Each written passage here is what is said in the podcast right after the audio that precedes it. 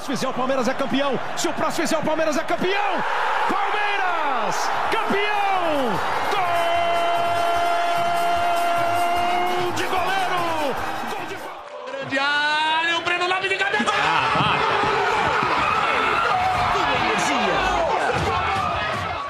Mas ele pode chamar mais um. Olha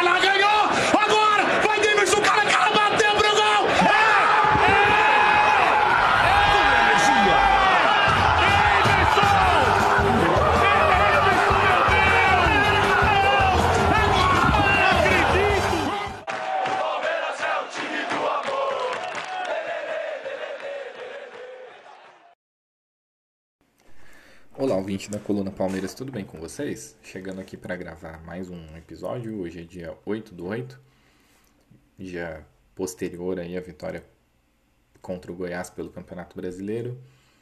E antes de começar a falar do jogo, hoje eu vou fazer um mini resumo do que aconteceu ontem. É, eu não consegui assistir é, todos os jogos dos principais, eu não assisti o jogo, o jogo entre os Atléticos, que foi já na noite do domingo, mas no sábado eu assisti os jogos do São Paulo e Flamengo e Havaí e Corinthians, né? Que são aí times que estão próximos do Palmeiras, que estão perseguindo o Palmeiras.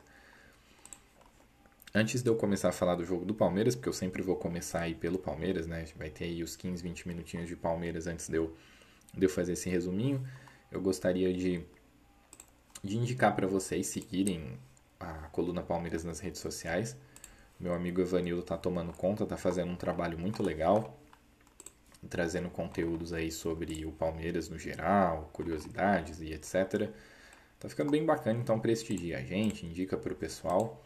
Vou pedir também, durante um tempo aí pelo menos, é, a indicação da coluna do Fragoso, que é uma coluna diferente, que é uma entrevista, coisa que esse podcast não se é, propõe a ser, né? Porque hoje, inclusive, muita gente tem tornado o podcast sinônimo praticamente de talk show. E é- não é o caso. A gente vai ter entrevistas pontuais que possam agregar conteúdo para o tipo de conteúdo que a gente se propõe a fazer, né? Que é basicamente falar de jogo. E como o Fragoso é um dos caras aí da mídia que mais toca nesse tipo de assunto, eu achei extremamente pertinente bater um papo com ele. Deu muito trabalho pela demanda de trabalho dele. O Fragoso é super legal, como vocês podem ver na, na entrevista mas deu bastante trabalho conseguir acessá-lo, então eu vou ficar muito feliz se vocês prestigiarem aí esse, esse trabalho que foi feito, tá bom? Então vamos lá, começando a falar sobre o jogo, o Palmeiras teve até meio que intencional por parte de alguns jogadores, bastante desfalque na linha defensiva considerada titular, por conta de fatores de cartão amarelo, tá? Então o time veio a campo com Everton, Mike, Luan, Gustavo Gomes e Vanderlan, Gabriel Menino e Zé Rafael, Wesley, Rafael Veiga e Dudu e o Navarro na frente. É, o Mike foi opção Marcos Rocha suspenso, o Murilo estava suspenso, entrou o Luan e Vanderlan entrou no lugar do Piqueires suspenso. Aí o Gabriel Menino, ele entrou no lugar do Danilo que não estava suspenso, ele ficou como opção no banco, e o Wesley entrou no lugar do Scarpa também para o Scarpa descansar. Sobre o comando do ataque, é, entrou o Navarro. Na, na coletiva, o Abel disse que ficou em dúvida entre o Navarro e o Lopes. Então, isso aí dá algum, algumas pistas pra gente de como o Abel pretende gerenciar um pouquinho o, o elenco, especialmente assim em situações de jogos consecutivos, como está sendo o caso, né? Bom, falando do jogo, o Palmeiras não teve dificuldade, tá? É, um, aplicativo ou site que eu sempre vou indicar para vocês, que é por onde eu acompanho estatística e tal, é o SoftScore. O SoftScore ele tem uma coisa muito bacana que é a linha do tempo, que indica quem está atacando. E se você olhar a linha do tempo do jogo de ontem, ela é praticamente toda do Palmeiras, né? Não que o Goiás não tenha criado uma chance ou outra, até tentou, mas houve um domínio amplo do jogo por parte do Palmeiras. Foram 19 finalizações, sendo 8 no alvo. E, e 9 fora do alvo, né? Isso, apenas duas que foram chutes bloqueados. Ou seja, o Palmeiras conseguiu criar e finalizar. É...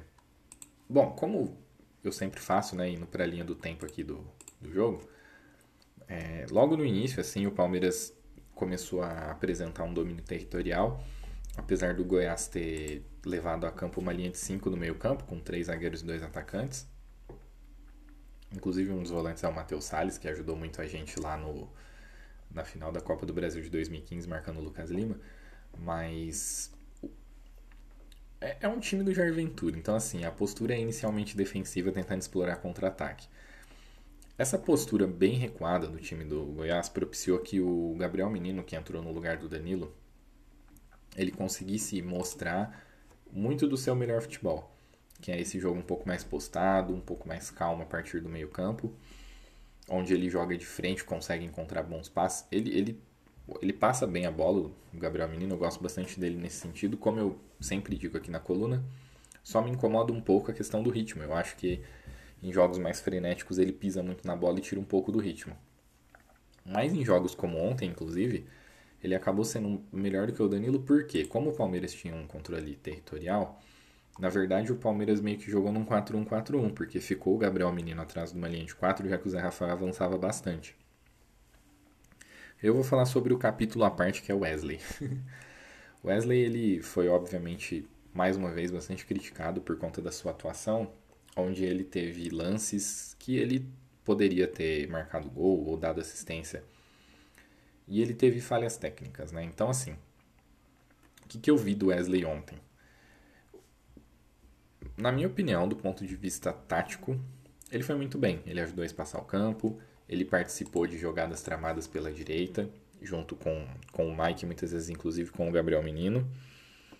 Ele deu uma série de cruzamentos que poderiam ter sido gol fez bem a cobertura da subida do Danilo Barcelos, que o, o Mike depois meio que pegava sobras e conseguia ajudar o Luan ou o Gustavo Gomes a marcar o Pedro Raul, que era o é o jogador mais perigoso do Goiás. Então, assim, do ponto de vista tático, ele foi bem.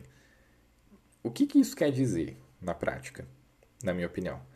É, ele é um jogador que ele vai poder entrar em algumas partidas do Campeonato Brasileiro, especialmente se o nível de enfrentamento não for muito alto Porém, o, o problema com as tomadas de decisão e os erros técnicos que ele teve ao decorrer do, do jogo torna a coisa muito preocupante, por quê? Porque a gente pode precisar que ele efetivamente faça gols. Ele teve diversas chances, inclusive chances muito claras.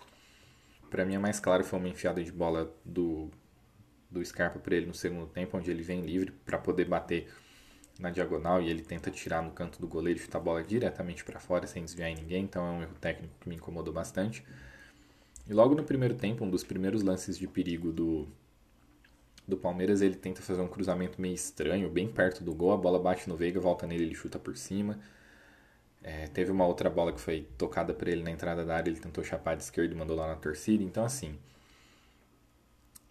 ele precisa, eu não sei, é, quando ele teve uma boa fase lá em 2020, ele vinha sendo, a gente estava sem o Dudu na época, ele vinha sendo um dos nossos principais atacantes. A gente teve aqueles jogos lá contra o o Red Bull pela Copa do Brasil, ele foi muito bem, tanto oferecendo drible quanto oferecendo lances de maior incisão.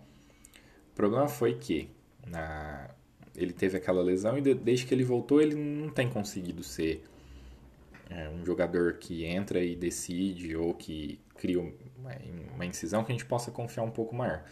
Um pouco mais, desculpe. Como eu disse, a chegada de um centroavante por si só não resolveria os problemas de de finalização errada que esse time tem apresentado. Tá bem difícil. e a gente ficou um tempo sem o Veiga, que é o nosso principal finalizador com a bola rolando. É, é necessário que tanto ele, quando entra, quanto o próprio Dudu consigam contribuir mais com o gol, né? Até fazendo o link com a partida de quarta-feira passada contra o Atlético, onde o Dudu perde um gol inacreditável.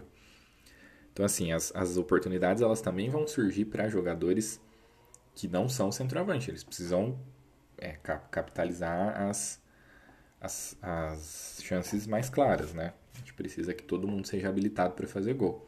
Os nossos atacantes têm mais dificuldade de fazer gol do que os zagueiros. O, o Gustavo Gomes e o Murilo têm um monte de gol na temporada. Tem mais gol do que o Wesley, do que o Dudu, do que o Breno Lopes, enfim. Isso incomoda bastante. Mas como eu disse, o jogo foi tranquilo. Então, assim, é um jogo bacana para que ele vá é, conseguindo mostrar o seu futebol e etc. Ele atuou pela direita, né, como eu citei, o Dudu pela esquerda, o que me agradou um pouco porque ele não demonstrou nenhuma dificuldade de conseguir é, fazer trazer a bola para o fundo para fazer cruzamento. Eu sei que às vezes cruzamento parece uma jogada um pouco loteria, mas quando você cruza a partir do fundo, você cria uma situação bastante difícil para a defesa, né? A defesa, quando ela tem que reagir, só vê o gol do Keno, o gol do Murilo contra na jogada do Keno, por exemplo. Então eu acho que quando ele entrar, na minha opinião, ele jogar pela direita pode ser interessante porque exige que ele é, tenha menos necessidade de tomar decisões mais sofisticadas, como quando ele está pela esquerda. Eu já quero linkar isso com o gol do Mike, que foi uma assistência do Dudu, onde o Palmeiras, inclusive, tem uma, uma transição rápida com o Gabriel Menino, porque tinha campo, ele lança a bola para o Dudu, Dudu traz para dentro, rola para a entrada da área com mais que uma opção, e o Mike, que dá um pique absurdo, coisa que o Marcos Rocha jamais faria, chega para poder finalizar da entrada da área e acerta um maravilhoso chute, né? Então, assim, teve toda uma construção muito bacana desse, nesse gol, um momento em que o Goiás tentou agredir um pouco mais o Palmeiras e foi punido com o gol. É... Aí, falando mais especificamente sobre o Mike, que foi muito bem na partida. Ele já tinha entrado bem contra o Atlético e o Mike ele oferece coisas diferentes do Marcos Rocha. Eu tenho gostado muito do Marcos Rocha. Ele tem feito jornadas muito boas aí nos dois últimos anos. Ele foi muito bem no Mundial, por exemplo. Mas dependendo do jogo, dependendo daquilo que o Palmeiras precisa, como eu sempre digo, eu acho que o Mike ele vem muito bem a calhar. Ele tem uma força ofensiva maior do que a do Marcos Rocha e ele tem muito mais capacidade de fazer o corredor de ponta a ponta. Isso ontem ficou mais uma vez provado. Isso ajuda, inclusive, a desafogar um pouco o meio-campo, ajuda o Veiga a não ficar tão encaixotado no meio da marcação, porque você exige que os volantes tenham que ir para a lateral para poder fazer dobra junto com o lateral que já está pegando o nosso ponta, né? Que ontem pela direita no caso foi o Wesley. Então essa presença ofensiva do Mike, aliada à força que ele tem para poder voltar e recompor a linha defensiva, é uma coisa que pode ser muito bem explorada. Inclusive é meio parecido com o que o Vanderlan, que jogou ontem, faz, né? Então ontem a gente teve dois laterais aí bastante clássicos no jogo. São alternativas bacanas aí para o Abel poder pensar. É... Aí no fim já do primeiro tempo tem um lance de pênalti para o Palmeiras, que ontem mesmo a gente já comentou nas nossas redes sociais, ou na minha pessoal, a gente na coluna Palmeiras, que eu não marcaria. O que ocorre é o seguinte, é, especialmente alguns membros da, da imprensa que são declaradamente torcedores do Flamengo estão falando, ah, e aí, vai ter nota, o Abel, blá blá blá blá. Bom, esse pênalti que foi marcado a favor do Palmeiras, ele é um pênalti que é marcado toda hora, assim, é, na, minha, na minha opinião, é um erro de interpretação dos nossos árbitros em relação à regra. E se esse pênalti fosse marcado em favor de um adversário do Palmeiras, eu também acharia errado. Mas eu também ponderaria que ele é sempre marcado. Então não tem muito que a gente possa fazer nesse sentido. O... Não é um erro de protocolo, não é uma coisa descarada como foi o pênalti pro Ceará, que não aconteceu nada. Há um toque de mão que atualmente a arbitragem, por ser uma arbitragem complicada, especialmente do ponto de vista de comando, entende que sempre é, é pênalti. Enfim, né? Falando de campo. O Veiga foi para a bola contra o Tadeu, que é um baita pegador de pênalti, e fez o que ele nos acostumou durante muito tempo, que foi marcar o gol. O Palmeiras vira o jogo ganhando por, por 2 a 0 Na volta do intervalo, o Abel já promove uma série de substituições, entram Scarpa no lugar do, do Veiga, Danilo no lugar do Zé e o Rony no lugar do Dudu. O Scarpa já entra colocando bastante pressão ali na, no meio-campo, fazendo, ajudando muito na criação, cria lance pro pro Navarro dar uma cabeçada. Seria muito importante o Navarro ter feito esse gol, mas ele cabeceia bem em cima do Tadeu, que faz uma boa defesa. Um pouco mais tarde no jogo entra o Flaco, que também tentou contribuir ali ofensivamente, tentou ajudar e, e criar chance. Eu, eu fico bastante impressionado com ele, porque ele tem um bom domínio de bola e ele bate muito bem com as duas pernas, né? Eu não sou muito acostumado a ver canhoto bater tão bem com a direita. Não usa muito a direita no, no, no, na condução da bola, mas quando ele precisa chutar de direita, a bola é bem colocada. E depois entrou o Atuesta. O Atuesta, das contratações que o Palmeiras fez, ele, para quem me acompanha aqui, sabe que ele é uma das que eu mais tenho é, expectativa. Eu acho ele um bom jogador do ponto de vista técnico. Eu gosto da movimentação dele, eu gosto da forma como ele toca na bola. muitas vezes pode parecer preciosismo essa forma de sempre dar progressão no jogo, muitas vezes não é o que o time precisa, e ele meio que sempre dá esses passes. Ele, tem, ele teve muita dificuldade nos primeiros jogos com ritmo. E eu realmente espero que ele esteja aprimorando sua forma física para poder ficar mais adaptado ao ritmo aqui do Brasil. Ele veio da MLS, que é um ritmo diferente e que tem uma, uma densidade competitiva menor, né? O time da MLS, um jogador na MLS joga 20 e poucas vezes, 30 vezes no ano. Enquanto que aqui, né, enfim, a gente sabe muito bem como funciona a questão do calendário brasileiro. Ele marcou um bonito gol de esquerda, chutando de fora da área. E depois, na, na zona mista, ele dá uma entrevista falando a respeito desse, dessa adaptação. Ele fala que ele, ele é um jogador bastante competitivo e que ele tem vontade de buscar o espaço dele no, no time. E que esse gol para ele era importante justamente né, para cravar aí algumas estacas do ponto de vista de mostrar que chegou. Juntamente do Gabriel Menino, que comentou também que quer voltar a ser titular, que esse é o objetivo dele. E o Gabriel Menino, que já tinha entrado bem contra o Atlético, inclusive ele resolve muito de alguns problemas de meio campo que o, que o Palmeiras teve, eu expliquei na coluna passada. Ontem ele fez uma partida muito boa, assim, do ponto de vista de construção, de estrutura de time, de como o Palmeiras dominou o meio campo, para mim ele foi fundamental. E não que ele Tipo assim, para mim ele foi o melhor nesse aspecto, né? No aspecto de, de construção, de fazer com que o time dominasse. Ele teve, ele teve bons roubos de bola e esses passes que eu comentei, né? Deixa eu ver quantas bolas ele roubou. É, ele. Hum, aqui não fala. Ele, ele teve três roubadas de bola e duas. E, e dois lances onde ele, ele fez a cobertura e conseguiu recuperar a bola, né? Três, três roubos mesmo, quando ele dá combate e rouba, e dois onde ele, ele fazendo a cobertura ele conseguiu sair com a bola. Ganhou quatro duelos pelo chão, né? Bolas divididas. Então, assim, muito bom, muito boa atuação, numa faixa de campo muito interessante ali, atuando do, é, muito dentro do campo de ataque. Se você olha o, o mapa de calor dele, ele, ele, fica muito pela direita, próximo ao meio campo, mas já no campo de ataque do, do Palmeiras. Então, assim, precisamos muito de jogador assim. Eu sei que ficou um pouco é, facilitado pela forma como o Jair Ventura monta seus times, pela forma como a, de, a linha defensiva do... a linha de meio campo, especialmente do do Goiás acabou ficando postada, mas assim, precisamos de jogadores que respondam dependendo da situação do jogo, né? E foi o que ele fez. Então, assim, essa partida do Palmeiras foi muito boa, uma vitória protocolar, aquilo que a gente espera dentro de casa. E, e aí eu assisti mais dois jogos na rodada, os dois foram sábado. Eu assisti Havaí e Corinthians. É, Havaí e Corinthians, assim, o resumo basicamente é: o Corinthians ele é um time bem complicado. Ele claramente ele é um time que ele tem mais pontuação do que o futebol mostrado até agora. Só que o time melhorou bastante com a entrada do Renato Augusto. Eu achei bastante interessante a entrada do Renato Augusto. E ele. Isso fez com que o, o time melhorasse, conseguisse o empate e. E não saísse com a derrota lá, né? Independentemente disso, o resultado foi bom para nós. A gente agora tem seis pontos de vantagem em relação ao segundo colocado, que é justamente o Corinthians. E no Campeonato Brasileiro a gente vai ter uma sequência de Corinthians, Flamengo e Fluminense, que são times que estão brigando com o Palmeiras ali na ponta, né? O, como eu disse, o destaque basicamente é o Renato Augusto. O, o Havaí teve um domínio territorial até fazer o gol. Depois o Corinthians começa a ter bastante ímpeto ofensivo. Tem um gol feito que foi anulado.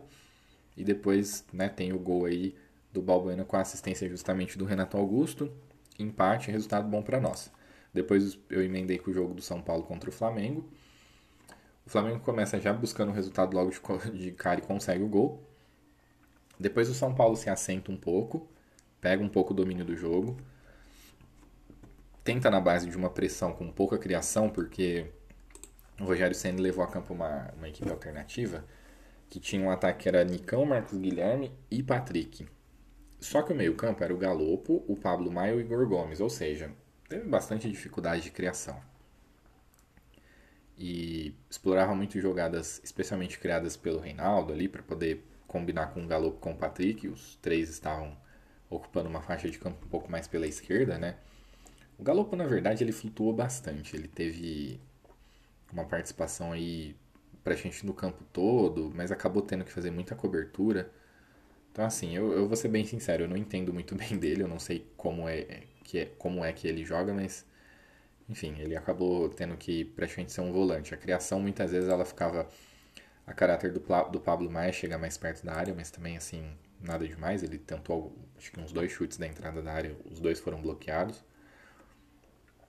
E, e aí depois, no segundo tempo, né, nesse formato né, de, de ficar indo na base meio que do Bumba Meu Boi, o Abel coloca o.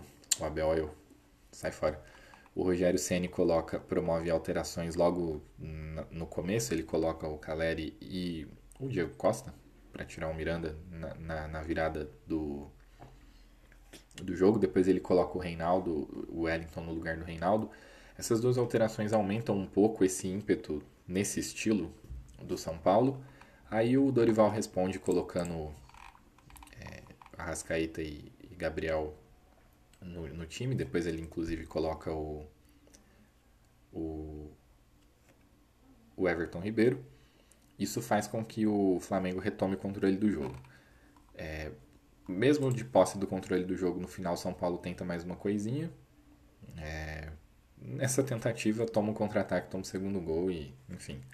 Agora temos nove pontos, pontos de distância para o Flamengo, só que o Flamengo, aparentemente, até por uma questão de performance, tem se tornado aí o melhor o nosso maior perseguidor, né? São os times que vêm com sequências de cinco vitórias, tanto o Palmeiras quanto o, o Flamengo ganharam os, os últimos cinco jogos.